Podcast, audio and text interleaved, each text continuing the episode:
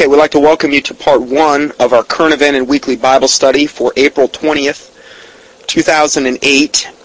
And this is part one of the expose entitled Jehovah Witnesses Exposed. And we're going to be talking extensively about this cult today, giving you some background history and looking at their doctrines and many other things. So let's go ahead and start off here.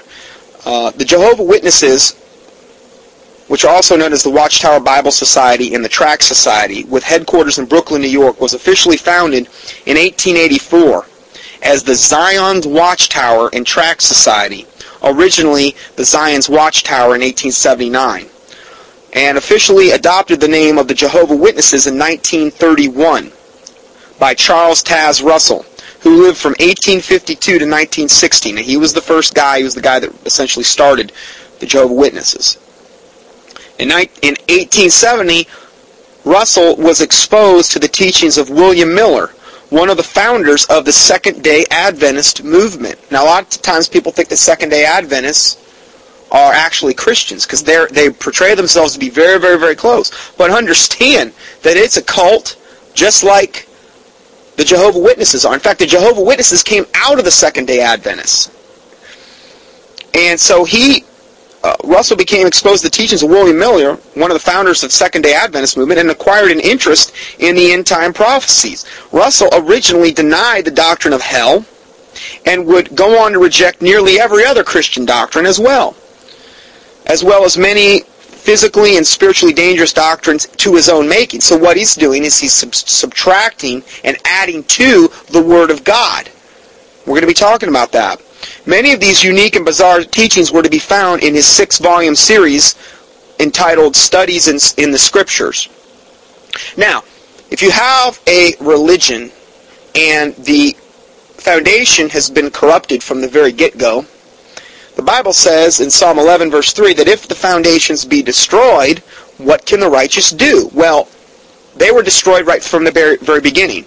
Now, if we go to the end of the Revel- Revelation, and he's we, we've already found out that he's already added to and taken away from the Word of God.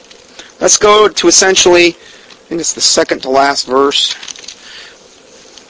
Well, it's Revelation 22, verse 18. It says, For I testify unto every man that heareth the words of the prophecy of this book, if any man shall add unto these things, God shall add unto him the plagues that are written in this book. Now that's all these cults do whether it's Jehovah Witnesses or these other various pseudo-Christian denominations. They're adding to the Word of God. And when you do that, there's a promise in the book of Revelation that when you add to these things, God shall add unto him the plagues that are written into this book. And in verse 19, it gets a little more severe. It gets a lot more severe. And if any man shall take away from the words of the book of this prophecy, God shall take away his part out of the book of life. Well, that doesn't sound too good to me. And out of the holy city and from the things which are written in this book. This is not something you want to go and do. You don't want to be, this is why I so heavily emphasize the Word of God in the King James Bible. Because it's not something you want to mess with. This is called the fear of God. You don't mess with it because you're afraid of God. And you love Him. And you, you to, want to hurt Him. But this is this is part of the fear of God. And the fear of God is the beginning of wisdom. It's the beginning of understanding. It's the beginning of knowledge. The Bible says the angel of the Lord encampeth around about them that fear him. It's not a bad thing, but it's never hardly taught on in most churches. But this is done all the time by all these these cults and, and pseudo-Christian religions. It's done all the time.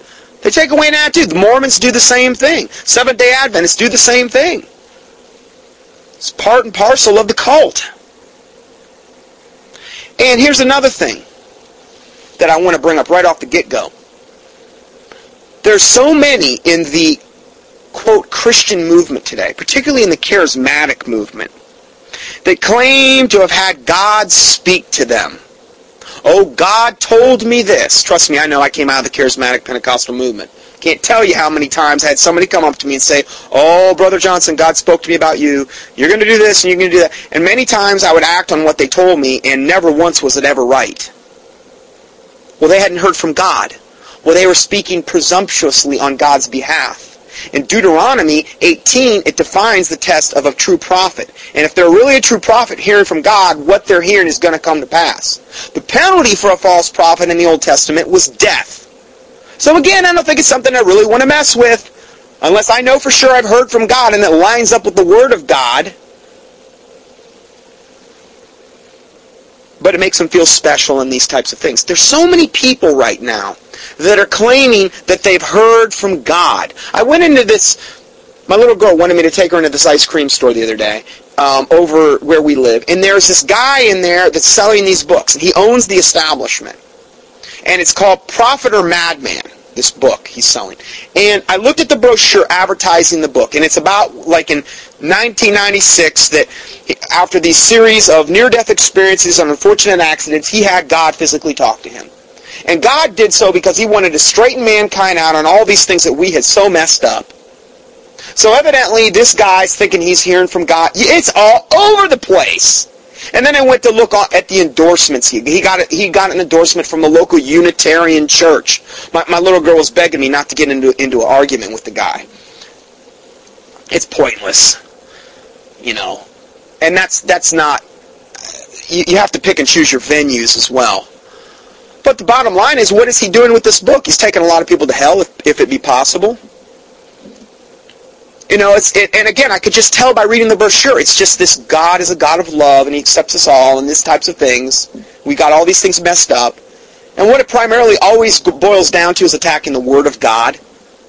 Oh, I never really meant that. Is what these spirits will tell them. These lying and deceitful spirits. It's part of the end time delusion that God said He was going to send in Second Thessalonians chapter two. Shouldn't be any surprise to us. In fact, it should fire us up. Hey, it's Scripture being fulfilled. But that doesn't give you a right to mess with the Scripture. okay?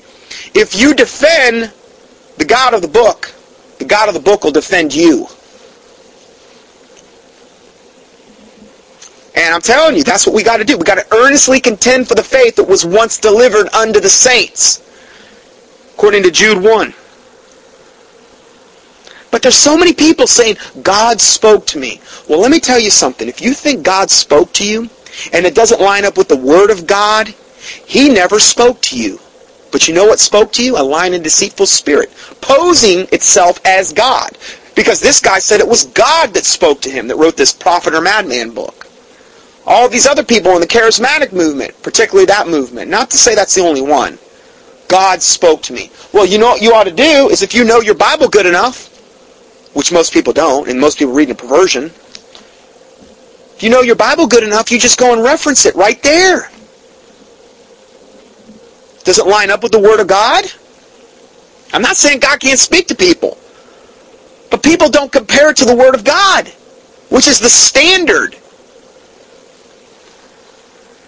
All these prophets and all these televangelists and all these charismatics and the cults and, and all the people in, in, in these types of movements Oh yeah, they're hearing from God all the time.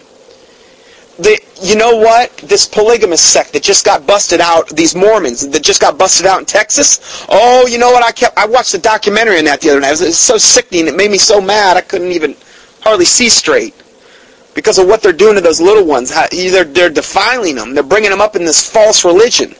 And they're teaching these women their salvation is achieved through being essentially married into this into the situation where you know a, a, particular prophet might have 20 or 30 wives. And that's how they obtain their salvation. And that's their only purpose for being on earth is to basically be like some type of brood mother that just you know churns out kids and they take the girls and at the age of sometimes 12 and 13 and 14 they're marrying them off to 50 year old men. It's sickening. You know what else they're doing? This documentary I saw the other day and I know I'm getting off track here but I'm sorry. But they're taking these these girls and they're uh, um, if they're really attractive and they're already married. A lot of times the prophet will come to the guy they're married to and say, "Oh, God spoke to me last night and said that you're supposed to divorce your wife because she needs to be married to me." It's all about perversion. That's all it is. So he can get, you know, whatever he wants. That's all it is all of these prophets supposedly the same way in the Mormon church and these and then Jehovah they all say they hear from God. Even though what they're hearing 99.9% of the time contradicts the word of God, nobody pays attention to that. Which should be the first thing people are paying attention to. I've said it myself. If I say anything that doesn't line with the word of God, don't believe me. I'm not trying to hold them to a higher accountability than I'd hold myself. Just please be careful. Because God, if He was speaking to you, would never contradict His Word and give you some type of new revelation just for you that contradicts the Word of God.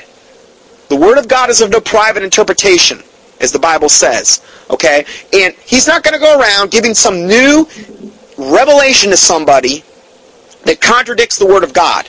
Not to say He can't speak to you, but when he speaks to you, it's going to confirm the Word of God.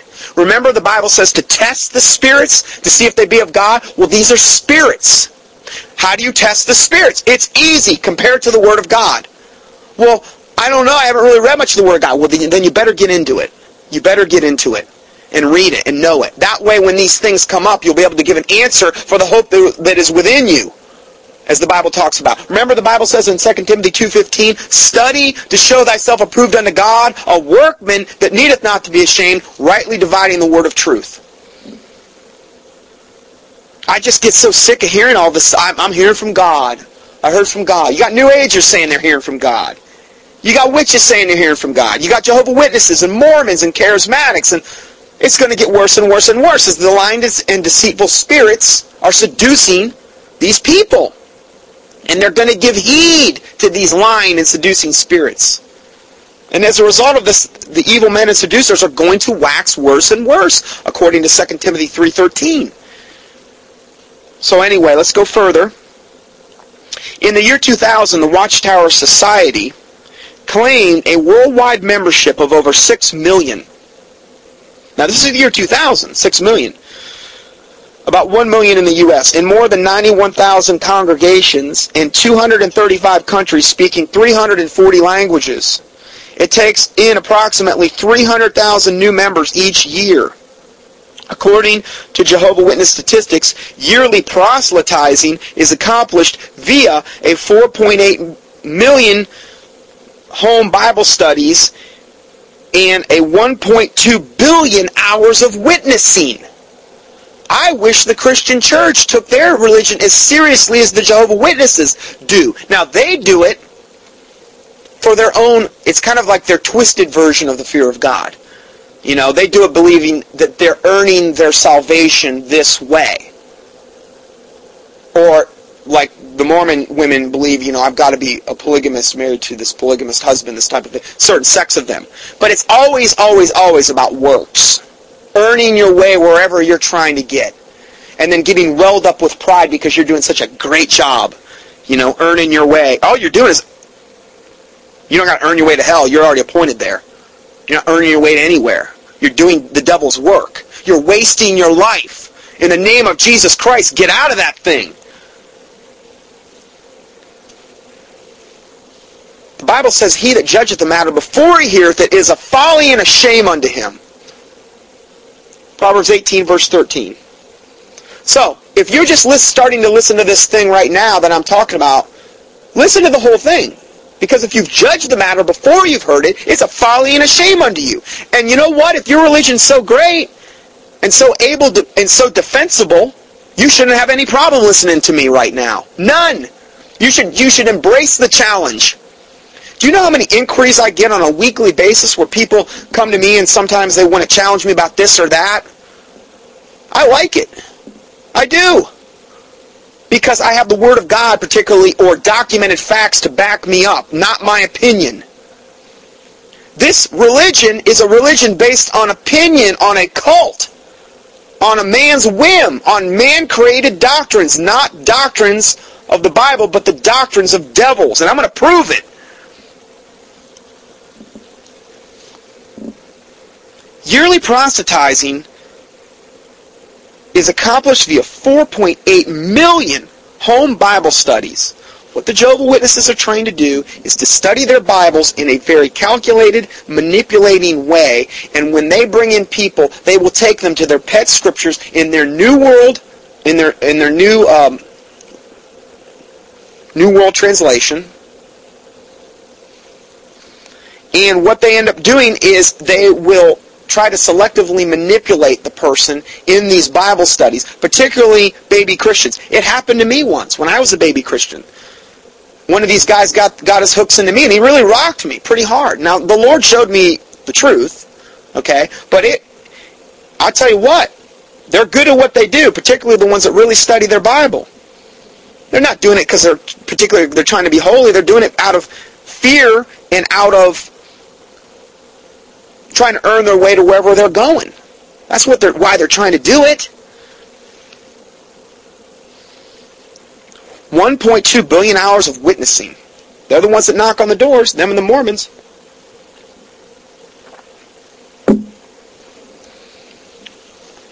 All of this time and effort so that this religion can take people to hell. Bottom line. That's the end of every one of them if they embrace this doctrine. That is sad. That is sad, but that's what we should fight against. To have no fellowship with the unfruitful works of darkness, but to rather reprove them. The Jehovah Witnesses field over 500,000 full and part-time missionaries. 500,000. That's a lot of people. Instruction and training are provided for all Jehovah Witnesses at five meetings a week. Five meetings? Held primarily in Kingdom Halls. Yes, it's a mass brainwashing tool. It's demonic.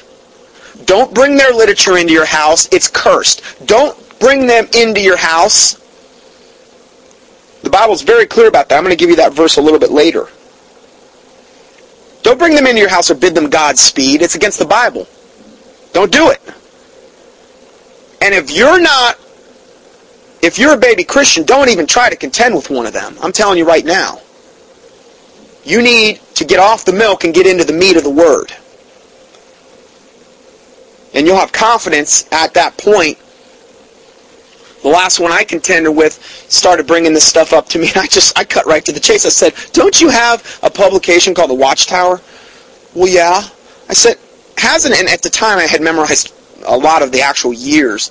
Why is it? And I asked her, isn't that thing supposedly angelically inspired by God? Well, yes. It's it's how yeah. I said, okay, if it's angelically inspired and it's from God, why did it in this year, this year, this year, this year, this year, predict the end of the world and never came to pass? If it's from God, why didn't it get it right? Because in Deuteronomy 18, the test of a prophet, the test if you know if it's from God is if it comes to pass. Yet none of these dates came to pass. We're still here in the world. Oh, she got mad, boy. That was it. She stormed out. I was point, only pointing out the obvious. I had a guy email me this week on the C.S. Lewis, said all I gave was my opinion. I emailed him back. I said, what more can I give you? I gave you reference quote after reference quote from his own writings out of his own mouth. It was not my opinion. There was no bias to it, and I have no axe to grind other than that he's a heretic and needs to be exposed. Because the Bible says, to Wherefore I beseech thee, brethren, mark them which cause division and offenses contrary to the doctrine which ye have learned, and avoid them, for they that are such serve not our Lord Jesus Christ, but their own belly, and by good words and fair speeches deceive the hearts of the simple. Romans 16, verse 17 and 18. That's all I was doing. He had no response to that. He said he played it for somebody in his Bible study, or these group of men in his Bible study, and, and they all agreed that I was had an axe to grind or something. Hey, listen, I'm quoting right from, I'm, I'm going to be talking today a lot about the Jehovah Witness thing straight from their teachings. Like I try to do every single week. That way you know it's not my opinion. I have actually facts to back up what I'm saying. So if we go further, every week an average of 45 new Jehovah Witness congregations are formed. In the year 2000 in the United States alone, it was reported 988,000 Jehovah Witnesses spent more than 181 million hours in field service. door-to-door witnessing and Bible studies. I wonder what the stats would be for the average Christian in America doing the Lord's work. Hmm. Wouldn't it compare to this? But see, even though it's a cult and the doctrines are ludicrous, because they're putting so much effort into it, they are getting results. Because they are of their father, the devil, and of his works they will do, and that the devil is is working through them to deceive the masses. Jehovah Witness leadership claims its victims by asserting itself to be the sole Christian religion. Most of them do, that are these pseudo-Christian spin-offs. And the authority on, and its sole authority on earth today, as well as God's mouthpiece or prophet, even though they've had so many false prophecies, it's not even funny. and that right there tells me right alone they're not hearing from God. Remember Deuteronomy 18, the end of that just compare to that. The watchtower further disrupts families through its harsh interpretation of disfellowshipping and the practice of shunning. Now, let me say something here. This is more to keep these apostates from their religion away from the brainwashed Jehovah Witnesses in why do you think they have five days a week meeting? What they're trying to do is keep the apostates who might have saw the light, maybe they really got saved, maybe they really saw the, the lies at bare minimum within this cult, and they get out. Well, they, they use this practice of disfellowshipping and shunning them in order to, um, you know, obviously try to make them feel ashamed, but it, I think it's more to keep these, these people that have come out of the religion away from the ones that are still in it, so that they can't influence the ones that are still in it. It's like, trust me, the Watchtower Group would not want every Jehovah Witness on the planet to sit down and listen to this teaching today. They wouldn't want that. Because they, if everyone was, was basically said, okay, sit down and listen to this teaching today, there would be a mass exodus out of that cult. I really believe there would be. I'm not trying to elevate myself higher than what I'm just saying. If they have the facts, I understand that there's a demonic component here. Okay, a huge demonic component. I would go so far as to say possession. Or, or at bare minimum, heavy oppression of these people that are caught up in this cult. But I do believe, and particularly if it was done with much prayer by the body of Christ behind it, if they were allowed to listen to this type of teaching, I believe there would be. I believe God could use that. Not because I'm anything special, just because I know what God can do with the truth. So family members who are former Jehovah Witnesses are labeled by the Watchtower adherents as apostates and prevented from even social contact, disfellowshipped or disassociated children, parents, or grandparents are kept from any type of communication with active members of the organization. Well, any really true good cult would do the same thing, right? Speaking tongue-in-cheek. Divorces are common within the sect when one member becomes disillusioned with the Watchtower teaching and mind control.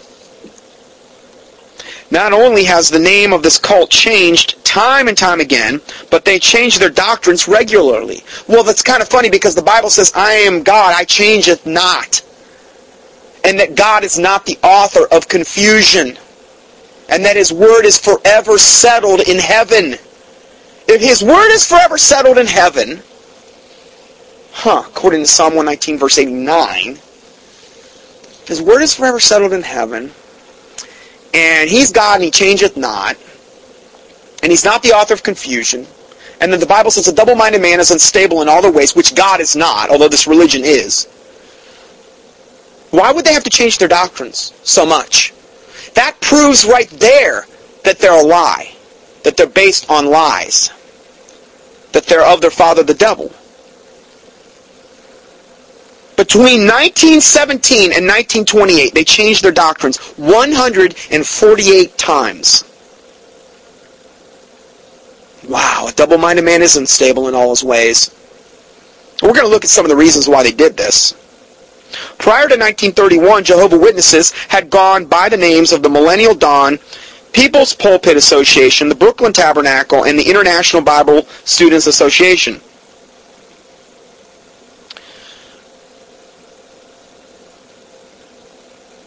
Russell died in 1916 and was replaced by the second president, Joseph F. Rutherford. A process of replacing Russell's writings with Rutherford's began in 1921 with the publication of Rutherford's Harp of God. Now again, if Charles Taze Russell's writings were so biblical and holy, even though they weren't, but if they were so right and true, why did they have to be replaced with Rutherford's?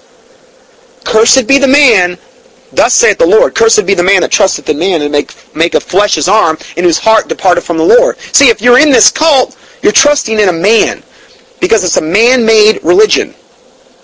Purely man-made. Has nothing to do with the Bible. It's just a perversion of the Bible. Just one of the many man-made heresy cults out there.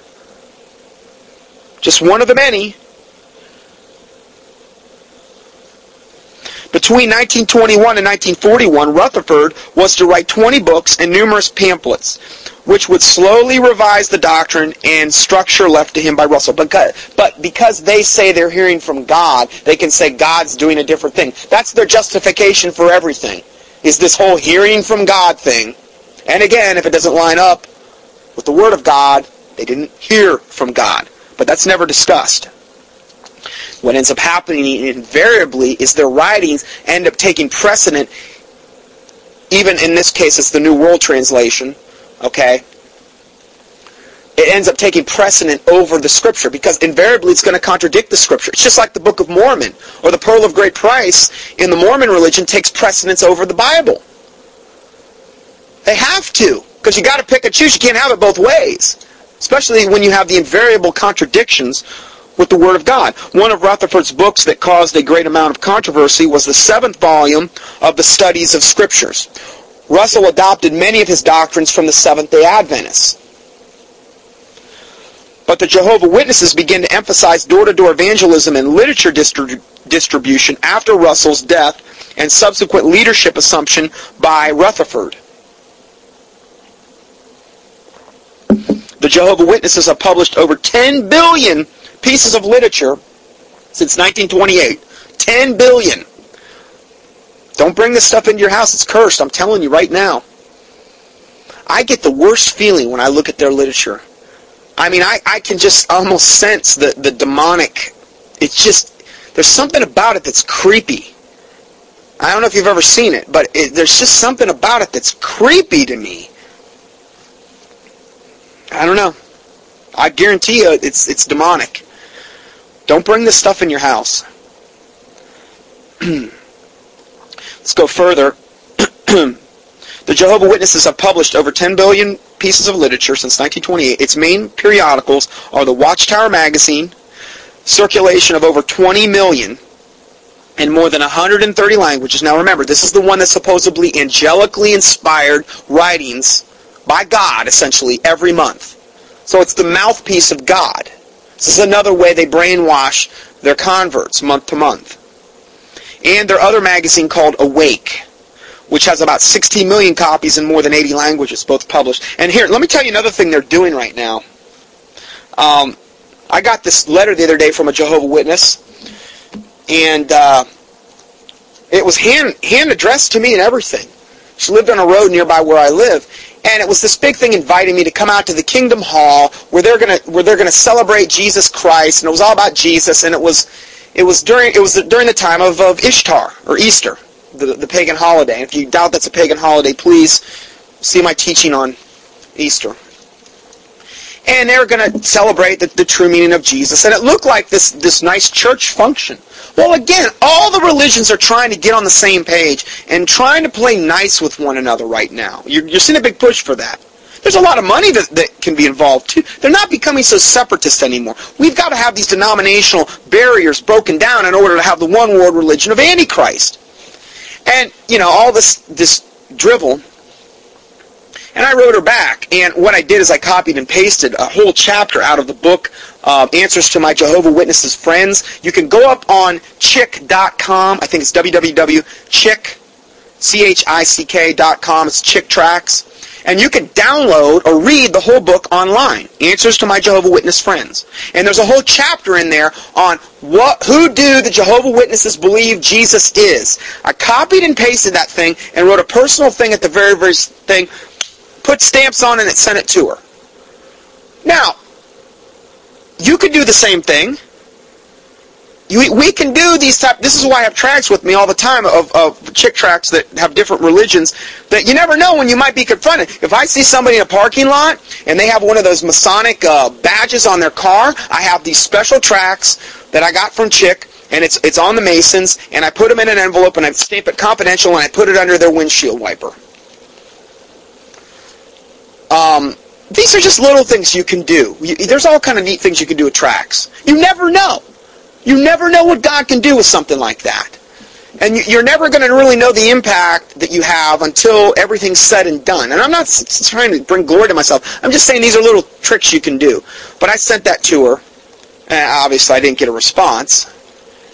But I, I, you never know. God may use that eventually to help her see the light. I hope he does. I don't want her to go to hell. I don't want any of these people to go to hell. It's a gigantic reason I do what I do, so they don't go to hell. I know at one time I was in bondage before I got saved, and I was on my way to hell, and I richly deserved it.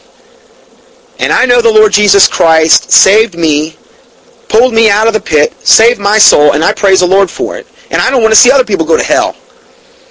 That's, you know, we, we need to do that.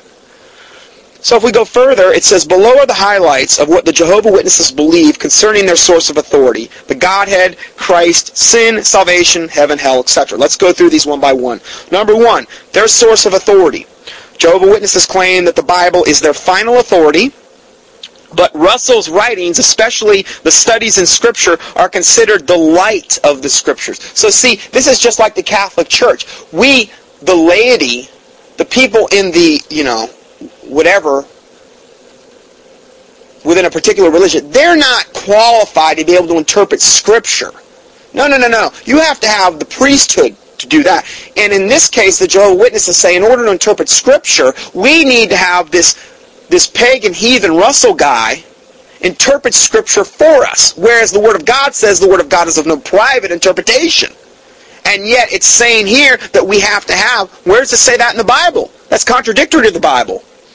And again, this is how most cults get started.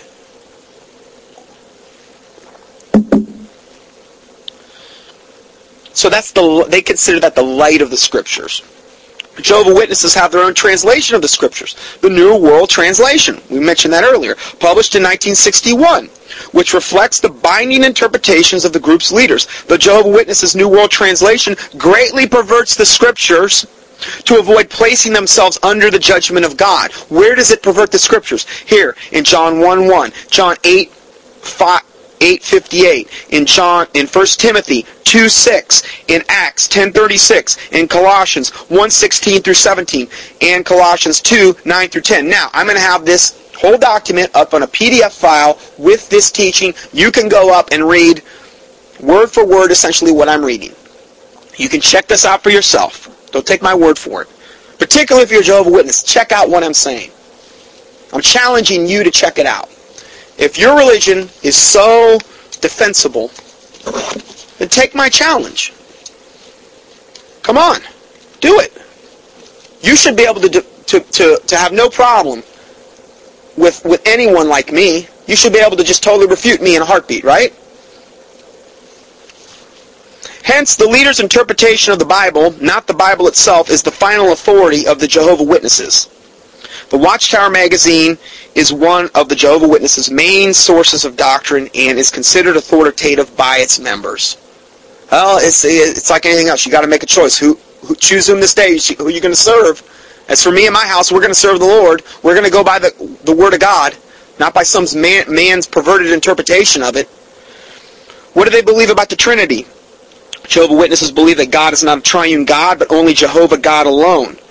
Where does where do they believe that? Well, if you reference the source Let God Be True, page 100 through 101, everything that I'm talking about here is referenced, okay? I'm not giving my opinion. Even if you're a Jehovah's Witness, if you've never heard any of this, well, there's references in here. You can look this up for yourself. They teach that Trinitarianism is a belief in three gods, and thereby Satan-inspired polytheism. Rutherford wrote, "Sincere persons who want to be, who want to know the true God and serve Him, find it a bit difficult to love and worship a complicated, complicated, freakish-looking three-headed God." No, it's God the Father, God the Son, God the Holy Spirit, okay? It's not some complicated three-headed God. Where, where did he say that quote? And again, in Let God Be True, second edition, 101, 102. I'm not gonna. I'm not gonna. Uh, from now on, I'm not gonna talk about every reference quote. They're here. You can download the PDF and look them up. You know for yourself. What do they believe about God the Father? He's known as Jehovah. The Watchtower consider, considers him to be the only eternal true God, the Almighty. They write, there was therefore a time when Jehovah was alone in universal space. Well, okay. But the Bible says in John 1 that in the beginning was the Word, and the Word was with God, and the Word was God. All things were made by Him, and without Him was not anything made that was made. In the beginning was the Word, and the Word was with God, and the Word was God. Well, who's the Word? Jesus Christ. That's who the Word is. Jesus Christ is separate and distinct from God the Father. But it says, in the beginning was the Word. So you can do the math there on that one. What do they believe about Jesus Christ? Well, since Jehovah Witnesses do not believe in the Trinity, they also do not believe that Jesus is God in the flesh.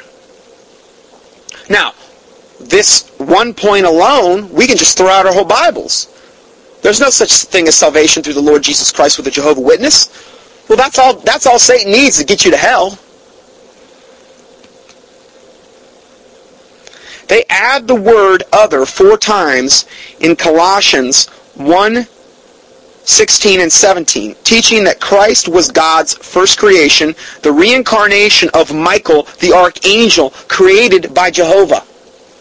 That's what they believe. They believe Jesus Christ, when he came in the flesh, was the reincarnation of Michael, the archangel, created by Jehovah, rather than the creator. I wanted to go to that place, I believe, where that Jehovah Witness a long, long time ago when I was a baby Christian took me in Scripture. Now, again, understand, the Word of God is of no private interpretation. You have to take the Bible as a whole. Okay? It's not one little Scripture taken out of context, which is how the Jehovah Witnesses are trained. They're trained with a perverted Bible, and they're trained to, to misinterpret what's even in that perverted Bible in an unbiblical way. Now, one of the, verses that, that is in Daniel, the very book that they'll try to take you to to convince you uh, about Jesus not being who he says he is. I can go to Daniel 7 and go to verse 9 where it says, And I beheld till the thrones were cast down, and the Ancient of Days did sit, whose garment was white as snow, and the hair in his head was like pure wool, and his throne was like a fiery flame, and his wheels were as a burning fire. Now, this is God the Father, the Ancient of Days. The Ancient of Days is not Jesus Christ. I've heard that said before. It's not. I'm going to prove it. I'm going to prove it unequivocally. If we go further, um, let's just go, let's skip all the way to verse 13. And I saw the night visions and beheld one like the Son of Man came with the clouds of heaven and came to the Ancient of Days. Two separate entities if Jesus Christ was the Ancient of Days, how could he come to himself? It says the Son of Man came with the clouds of heaven. And the Son of Man is referred to in Jesus as Jesus Christ many times. The Son of Man, especially in the New Testament, came with the clouds of heaven and came to the Ancient of Days, and they brought near before him. The Ancient of Days, Father God. The Son of Man is Jesus Christ. That's one way you can prove that they're two separate entities. Let's go further. If we go to the book of Daniel, where, where they'll try to take you to is verse 13, I believe, where it says, And the prince of the kingdom of Persia withstood me 21 days, but lo, Michael, one of the chief princes, came to me, and I remained there with the kings of Persia. Okay? Michael was one of the the main archangels that um, helped this particular um, helped in this particular situation. Okay? Then what they're going to do is they're going to take you to verse 21 of Daniel, which says, But I will show thee that that which is noted in Scripture of truth, that there is none that, that holdeth with me in these things, but Michael your prince. So they say, well, Michael, see, Michael's your prince. He, he, he's your savior. He's, they make all these leaps of logics from that point. But it talks about here in verse 13, the prince of the kingdom of Persia, which was actually a demonic entity. It was a demonic force over the kingdom of Persia that had to be dealt with. That Michael, the good archangel, actually dealt with him. Okay? When it says, Michael, your prince, he is a prince in a good way over a principality or territory. Michael, I believe, is, is the chief archangel over the Jews in Israel and these types of things. It doesn't mean that he is the Prince of Peace and the Lord of Lords. It says Prince with a, with a with not a capital P. He's not the King of Kings, Lord of Lords. He's not the one we should worship. But they take this one little verse in Scripture and twist it into making you think that Jesus Christ is Michael. Pretty much a leap of logic, I'd say. But if you're baby Christian with a perverted Bible like I had, had the, the living translation, oh man. I mean, they cuss in that Bible. I, you know, I was, I was toast with that guy. Plus, I was in his house. Don't go to their houses. We're talking a demonic problem. We're talking a demonic battle you're in here. You don't go to a Jehovah Witness houses with a perverted Bible as a baby Christian like I did. Okay, so I'm not judging anybody because I did it. And I got my clock cleaned. Rattled me pretty good. But you know what it did? From that point forward, after I got my eyes open, I vowed that ain't, that's never going to happen to me again. A big reason I do what I do today. That was where a lot of this started for me. I took that personally. Not because I wanted to see that guy go to hell, but he was trying to take me to hell. I took every bit of his literature, I took it back and put it in his mail. I didn't want any of his curses. Okay? I didn't go to his house anymore to do anymore. I was done. I cut it off. Cut it off. And that's what you should do too. But that's the kind of little tricks they play. Okay, now let's go to Colossians 1:12.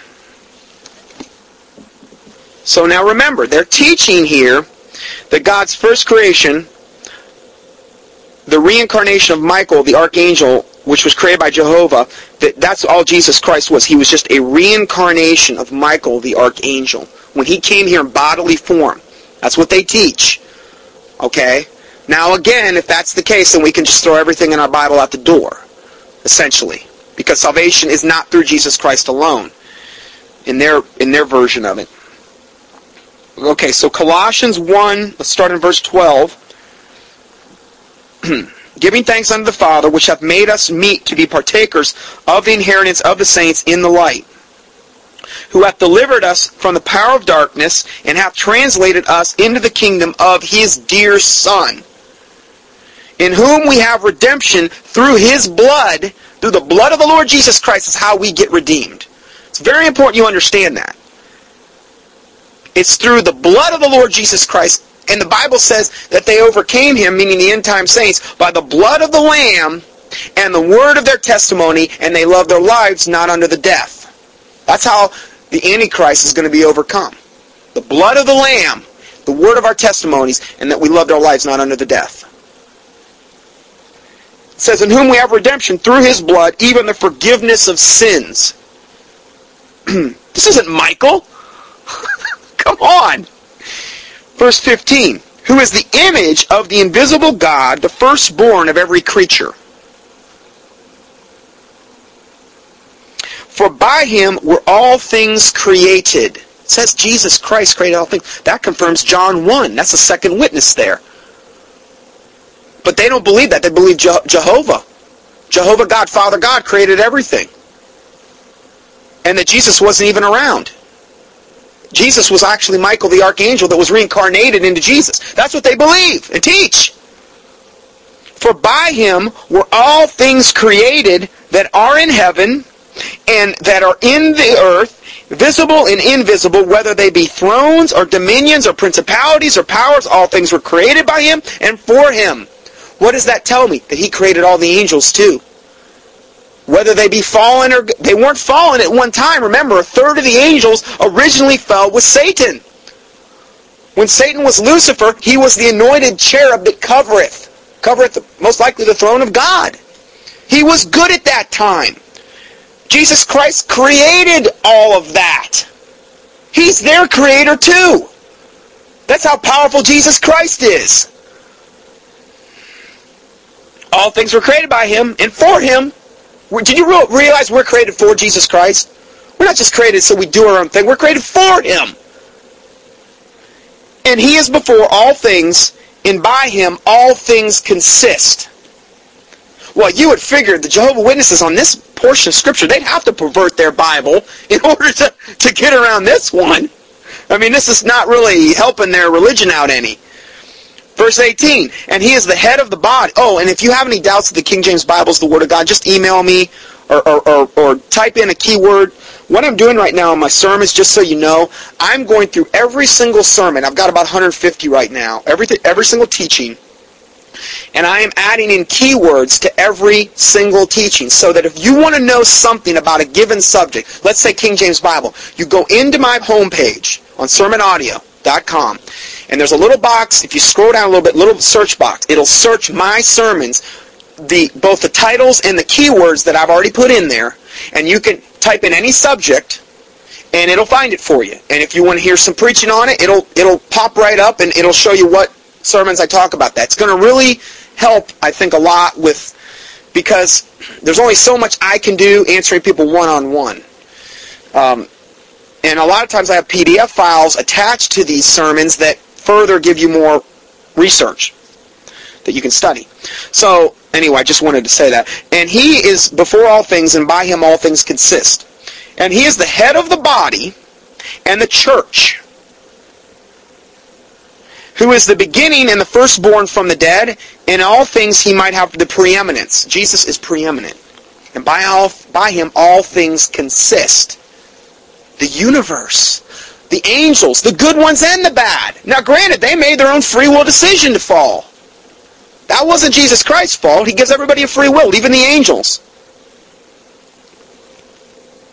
Okay, so let's go further. so what they do in that portion of Scripture particularly verse 16 and 17, the Jehovah Witnesses in their New World Translation, they add the word other four times, teaching that Christ was God's first creation, but was the reincarnation of Michael, the archangel, by Jehovah, rather than the creator. See, in order to justify their cult, they've got to change the word of God. They've got to add to it and take away. Very, and we read the warning in Revelation. It's not something you want to do. Bible also talks about is, is not adding or taking away, you know, lest God reprove you and you be found a liar. I don't want to curse on me because I added to or took away from the Word of God. I'm afraid of that. It's called the fear of God. I don't, I don't want to mess with, with the Word of God. The Watchtower teaches that Jehovah God created Michael the archangel before the foundation of the world. Michael was his only begotten son by virtue of the fact that he was the only creature directly created by Jehovah. It was this created Michael who became the Jehovah Witnesses Jesus. When he became when, when he took on a bodily form and you know it was this created Michael who became the Jehovah Witnesses Jesus, which is a denial of the of the eternality of Christ, meaning Jesus was only really a created being at the time of, I guess you would maybe say, conception of Mary.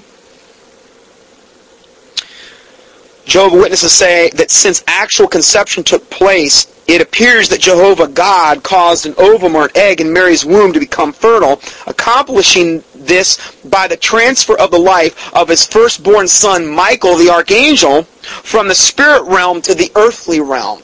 And then he changed his name to Jesus Christ. That's insane. That I mean, we're talking some serious leaps of logic. You can't prove it scripturally. Unbelievable. Talk about a heresy. Where does it say that last quote that I just talked about? It says it in Aid to Bible Understanding, page 920. It's a Jehovah Witness thing, I believe by um, Rutherford. Marvelously, here's another quote from one of their uh, books, marvelously Jehovah transferred the, the life force and the personality pattern of his firstborn heavenly son, Michael, to the womb of Mary. God's own active force, his Holy Spirit, safeguarded the development of the child in Mary's womb so that it was born as a perfect human. That's from the book Reasoning, page 255. Do you see how adding just one tiny word to the Word of God can totally corrupt the Word of God? Just one little tiny word. We're going to look at that in greater detail next. Because if we look at John 1 1, which we already quoted, they make the verse read, the Word was a God. No. John 1 1 says, In the beginning the Word was, was God. Well, let's just read it. Let's just read it so I know exactly we're getting it straight from the Bible. I've already quoted it once, but in the beginning was the Word. And the Word was with God, and the Word was God. But what they do is they insert the word, they insert one tiny word, the tiniest word that you could insert, the letter A. It says, instead of saying, and the Word was God, this says, it says, and the Word was a God. A God.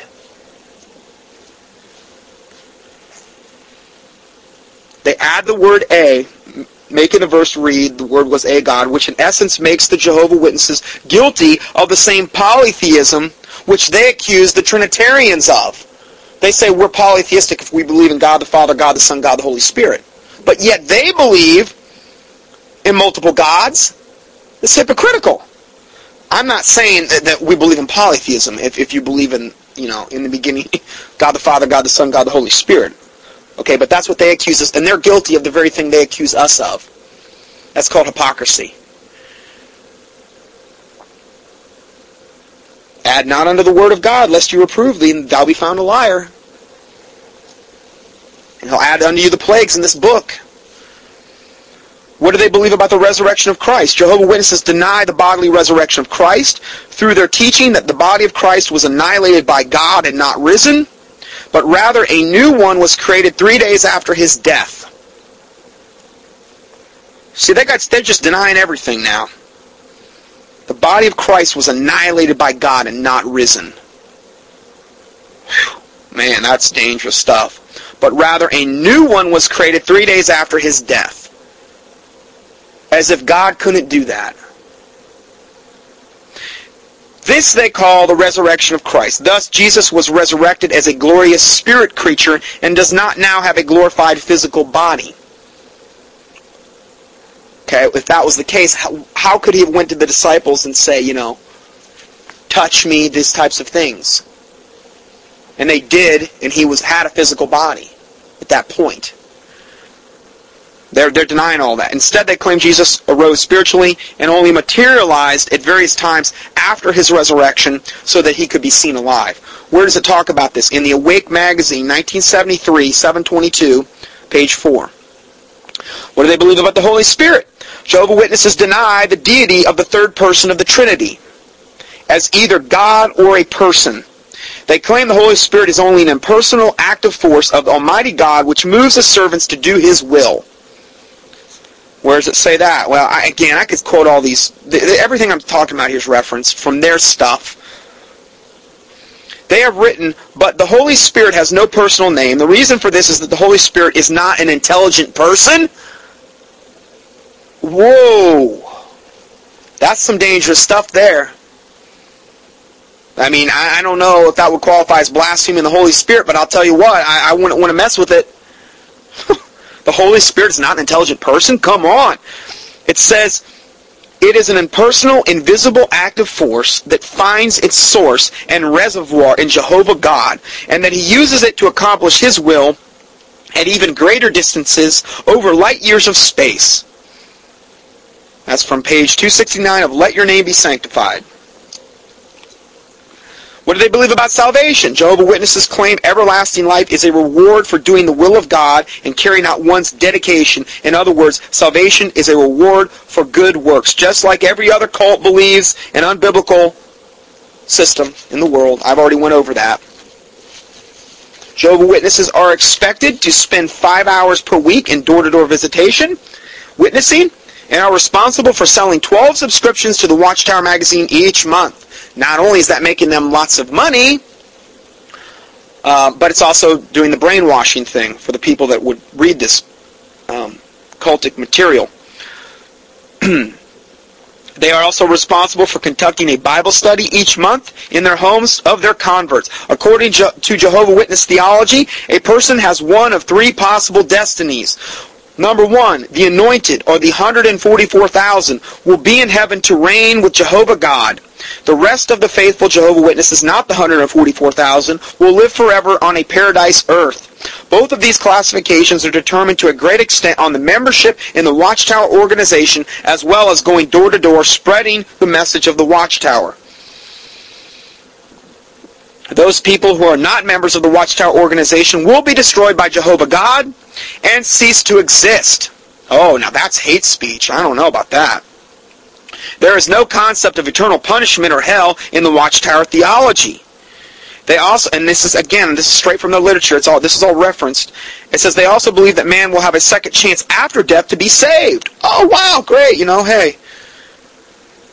Now I'm going to talk more about this 144,000 in a second. Let's talk about the next point. What do they believe about the body of Christ? Jehovah Witnesses believe that the members of the spiritual body of Christ or the Christian congregation number only only 144,000.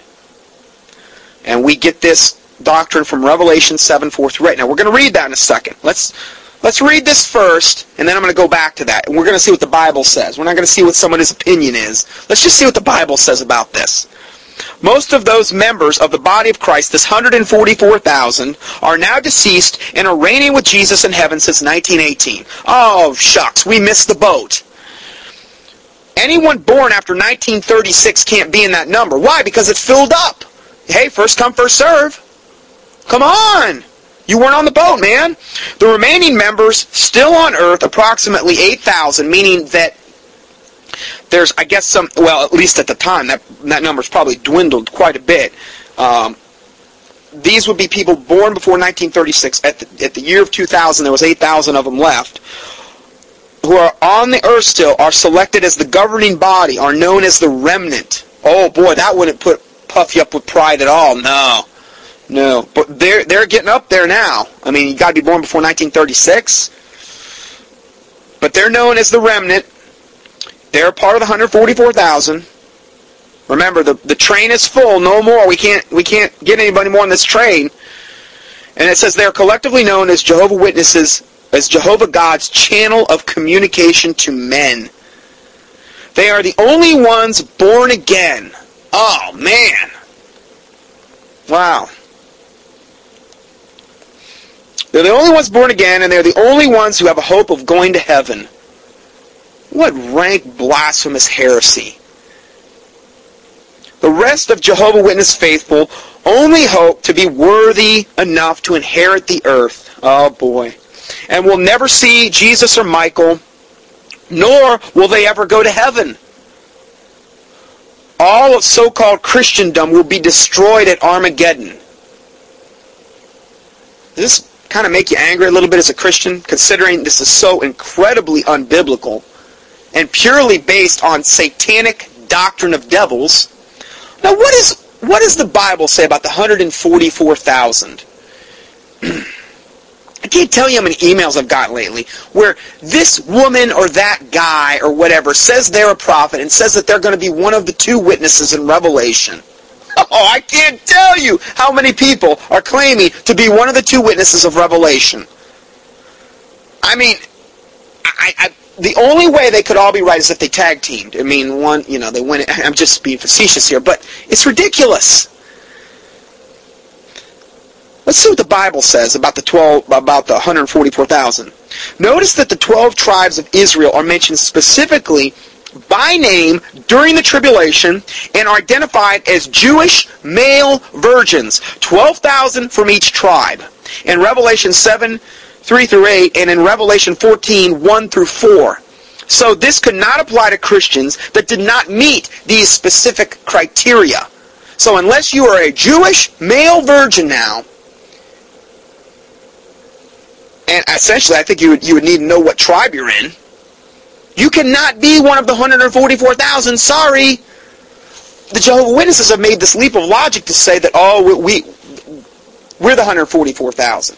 You know, these cults, it's always about pride. It really is. It always goes back to pride and in, in, in making you feel like you're something special. And you're one of the chosen ones in these types of things.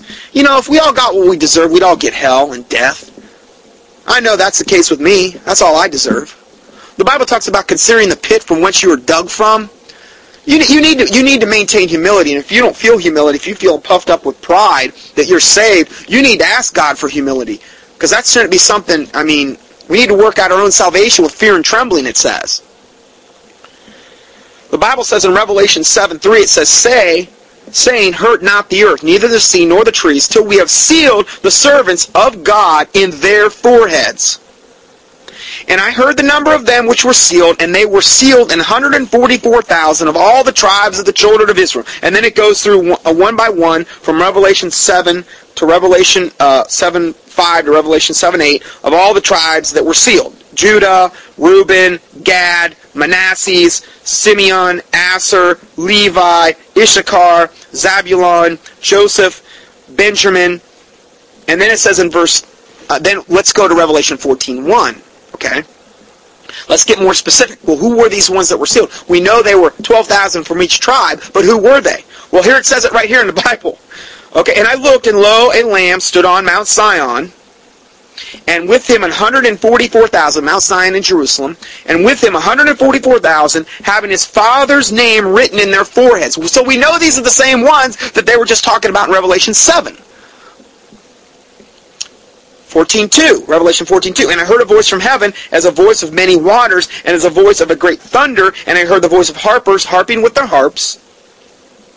And they sung it as it were a new song before the throne, and the four beasts and the elders, and no man could learn the song but the 144,000 which were redeemed from the earth. Revelation 4, 4, 14, 4, this is the key. And these are they which were not defiled with women for they are virgins. These are they which follow the Lamb whithersoever he, whithersoever he goeth. These are the redeemed among men, being the firstfruits unto God and to the Lamb. I got no chance of being part of the 144,000. I am not a Jewish male virgin. I, I'm not Jewish. I'm not, I am male, not a virgin. Unless you meet those criteria, you have no hope in being in the 144,000. Oh, yeah, but how people argue with me. Oh, yeah, but you know, why are you arguing with me? Pride. Just believe what the Bible says. It's very clear. What do they believe about soul sleep? Jehovah Witnesses deny the immortality of the soul. They do not believe the soul can exist apart from the body. Well, that's a pretty scary thought. and then a corpse remains in an unconscious state in the grave waiting for the resurrection. Whereas the Bible says absent from the body is to be present with the Lord. The Bible talks about when the rich man, when he died and he, and he woke up and he was in hell and he lifted up his eyes, being in torments and in this flame where there's no water, that happened instantly. Okay? What do they believe, about the annihilation of the wicked?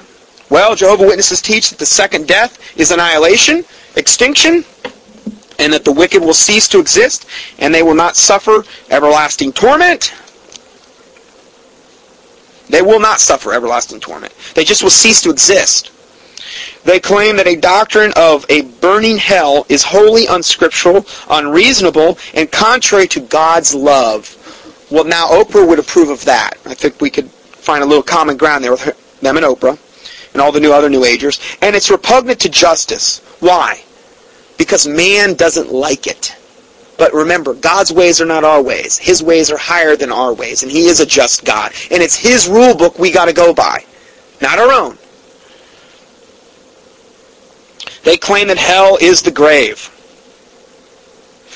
What do they believe about prophecy? Well, they believe that the Bible lists six identifying marks of a false prophet, any one of which is sufficient for identification. Number one, through signs and wonders, they lead astray after false gods. I don't know how many signs and wonders they've tried to purport, but they, they are sure leading astray after false gods, regardless of if they're using signs and wonders or not. They believe their prophecies. Um, okay, the Bible lists six identifying marks for false prophets. Any one of these is sufficient for identification. Through lying signs and wonders, they lead astray after false gods. That's from Deuteronomy 1 through 4. Okay? Number two, the prophecies don't come to pass. Well, we already talked about that. It's Deuteronomy 18. Well, we've already we've already looked at some of the prophets, uh, the uh, prophecies that have not come to pass. We're going to look at a lot more of those in a, in a minute here. Number three, they contradict God's words. Well, we've already looked at I don't know how many things already that contradict God's words. Number four, they bear bad fruit. Well, that's all the Jehovah Witnesses do. What is their fruit? Their fruit is getting you involved in this cult, which ultimately is going to take you to hell. If that's not bad fruit, I don't know what is. Number five, men speak well of them. I don't know how much that is going on, but it's happening more and more. Number six, they deny that Jesus is the is the one and only Christ and has come once and for all in the flesh. Well, you know they've done that. They call Jesus essentially reincarnated version of Michael the Archangel, thereby denying his sufficiency in all matters of life and godliness. Most cults are founded upon false prophecies, which, if pointed out, offer an effective way to open blind eyes and rescue the occultists, the cultists. See, if all the, the Jehovah Witnesses were exposed to the lies that have been perpetuated on them, there would be a certain percentage that would flee. Now remember, it's more than just exposing the lies. It's we battle not against flesh and blood, but against princes, principalities, rulers of wickedness. These people are basically demon possessed to a certain extent.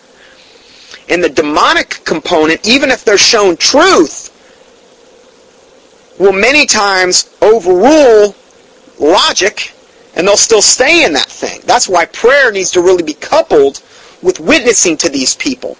Because just truth by itself will not work. The preaching of the cross to them that are perishing, that is foolishness to them. Remember, the prince of the world is blind in their eyes that they do not see these types of things. So it's more to it than just showing them truth. Russell's false prophecies formed the basis for what became the Watchtower Bible and Tract Society and the Jehovah's Witnesses. Russell declared the second coming had taken place ostensibly on October 1874. Russell said this. Charles Taze Russell, the founder. He said the second coming had taken place invisibly in 1874, and then that the Lord was truly present. And then in 1914, the faithful the 144,000, would be translated to heaven and the wicked would be destroyed. Well, that sure didn't occur. See, if you have a Jehovah Witness come to you, this is a quick way you can cut right to the chase. Hey, if your religion's of God, why is it in Deuteronomy 18 says that, you know, this is how you predict a who's a true prophet and who's not. And you had all these false prophecies. Why would I ever want to follow your your religion? It's a farce, it's a fake. You can't get it right even a little bit of the time. Armageddon, he predicted Armageddon, which would begin in 1874, would accumulate in 1914. Well, I think we know that didn't happen. And what would happen in 1914? A complete overthrow of the Earth's rulers and the end of the world. oh boy, that was a doozy. That's what happens with most of these cults. I think it's great because it just shows them to be the charlatans that they are. Now, every time this has happened, there's been a mass exodus out of the Jehovah Witnesses. So guess what? They finally wised up and they stopped doing it.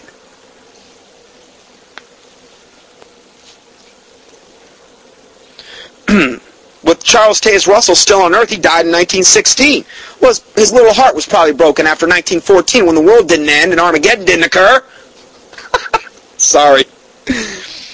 In the 1920s, Jehovah Witnesses zealously distributed on the streets and from door to door a book titled Millions Now Living Will Never Die. This was in the 1920s, okay? It was prophesied in this book in the year 1925 is a date definitely and clearly marked in Scripture, even more clearly than that of the 1914. which nothing ever happened then, that we may confidently expect that 1925 will mark the return of Abraham, Isaac, and Jacob and all the faithful prophets of old. So in 1925, they said that uh, Abraham, Isaac, and Jacob, and all the faithful prophets, of old, they're gonna they're gonna make a second appearance here. And why to condition to the condition of human perfection. In other words, they're going to come back and they're going to be perfect. Where was that said? It was said in this booklet entitled Millions Now Living Will Never Die, The Watchtower, um, 715, 1924, page 89. Again, I'm not making this stuff up. The Jehovah Witnesses even built a house in San Diego where the patriarchs were to live and tried to deed it to King David. The house was sold in 1954, quietly. Oh, I, I can't imagine why they wouldn't make a lot of fanfare of selling the house. Hey, look, this is this is a testament monument to our false prophecies, one of the many. Oh man. In the 1940s, Jehovah Witnesses were declaring that Armageddon was only months away again. It would end World War II and then they would defeat the Nazis and they would usher in the rule of God on earth. They predicted that in the Watchtower, 12, 1941, December 1941. Their book, Children, that's what their book's called, Children, suggested that plans to marry and have children to be postponed until after Armageddon. Yeah, it's been a long wait. Still hasn't happened. But not giving up, they later prophesied that God's millennial kingdom would commence in 1975. Oh boy, got that one again too. Wrong again too. You know, the millennium, the thousand year reign of Christ on earth, yeah. Oh boy. Again, Jehovah Witnesses were told not to engage in any plans for this world, including marriage and having children. Many quit their jobs, sold their homes, and dedicated themselves from going door to door. That the source of that is the Berean Call, March of 1997. All in all, the Watchtower has predicted the end of the world in the following years 1914, 1918, 1925, 1975, and 1989. And that's what I brought up to this lady that was trying to witness to me.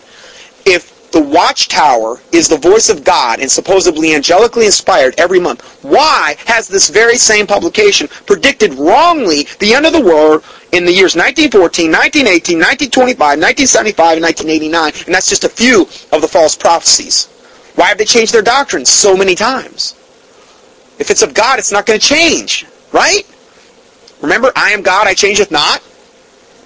Well, just some things to think about. I'm going to go ahead and go to part two here on our expose on the Jehovah Witnesses.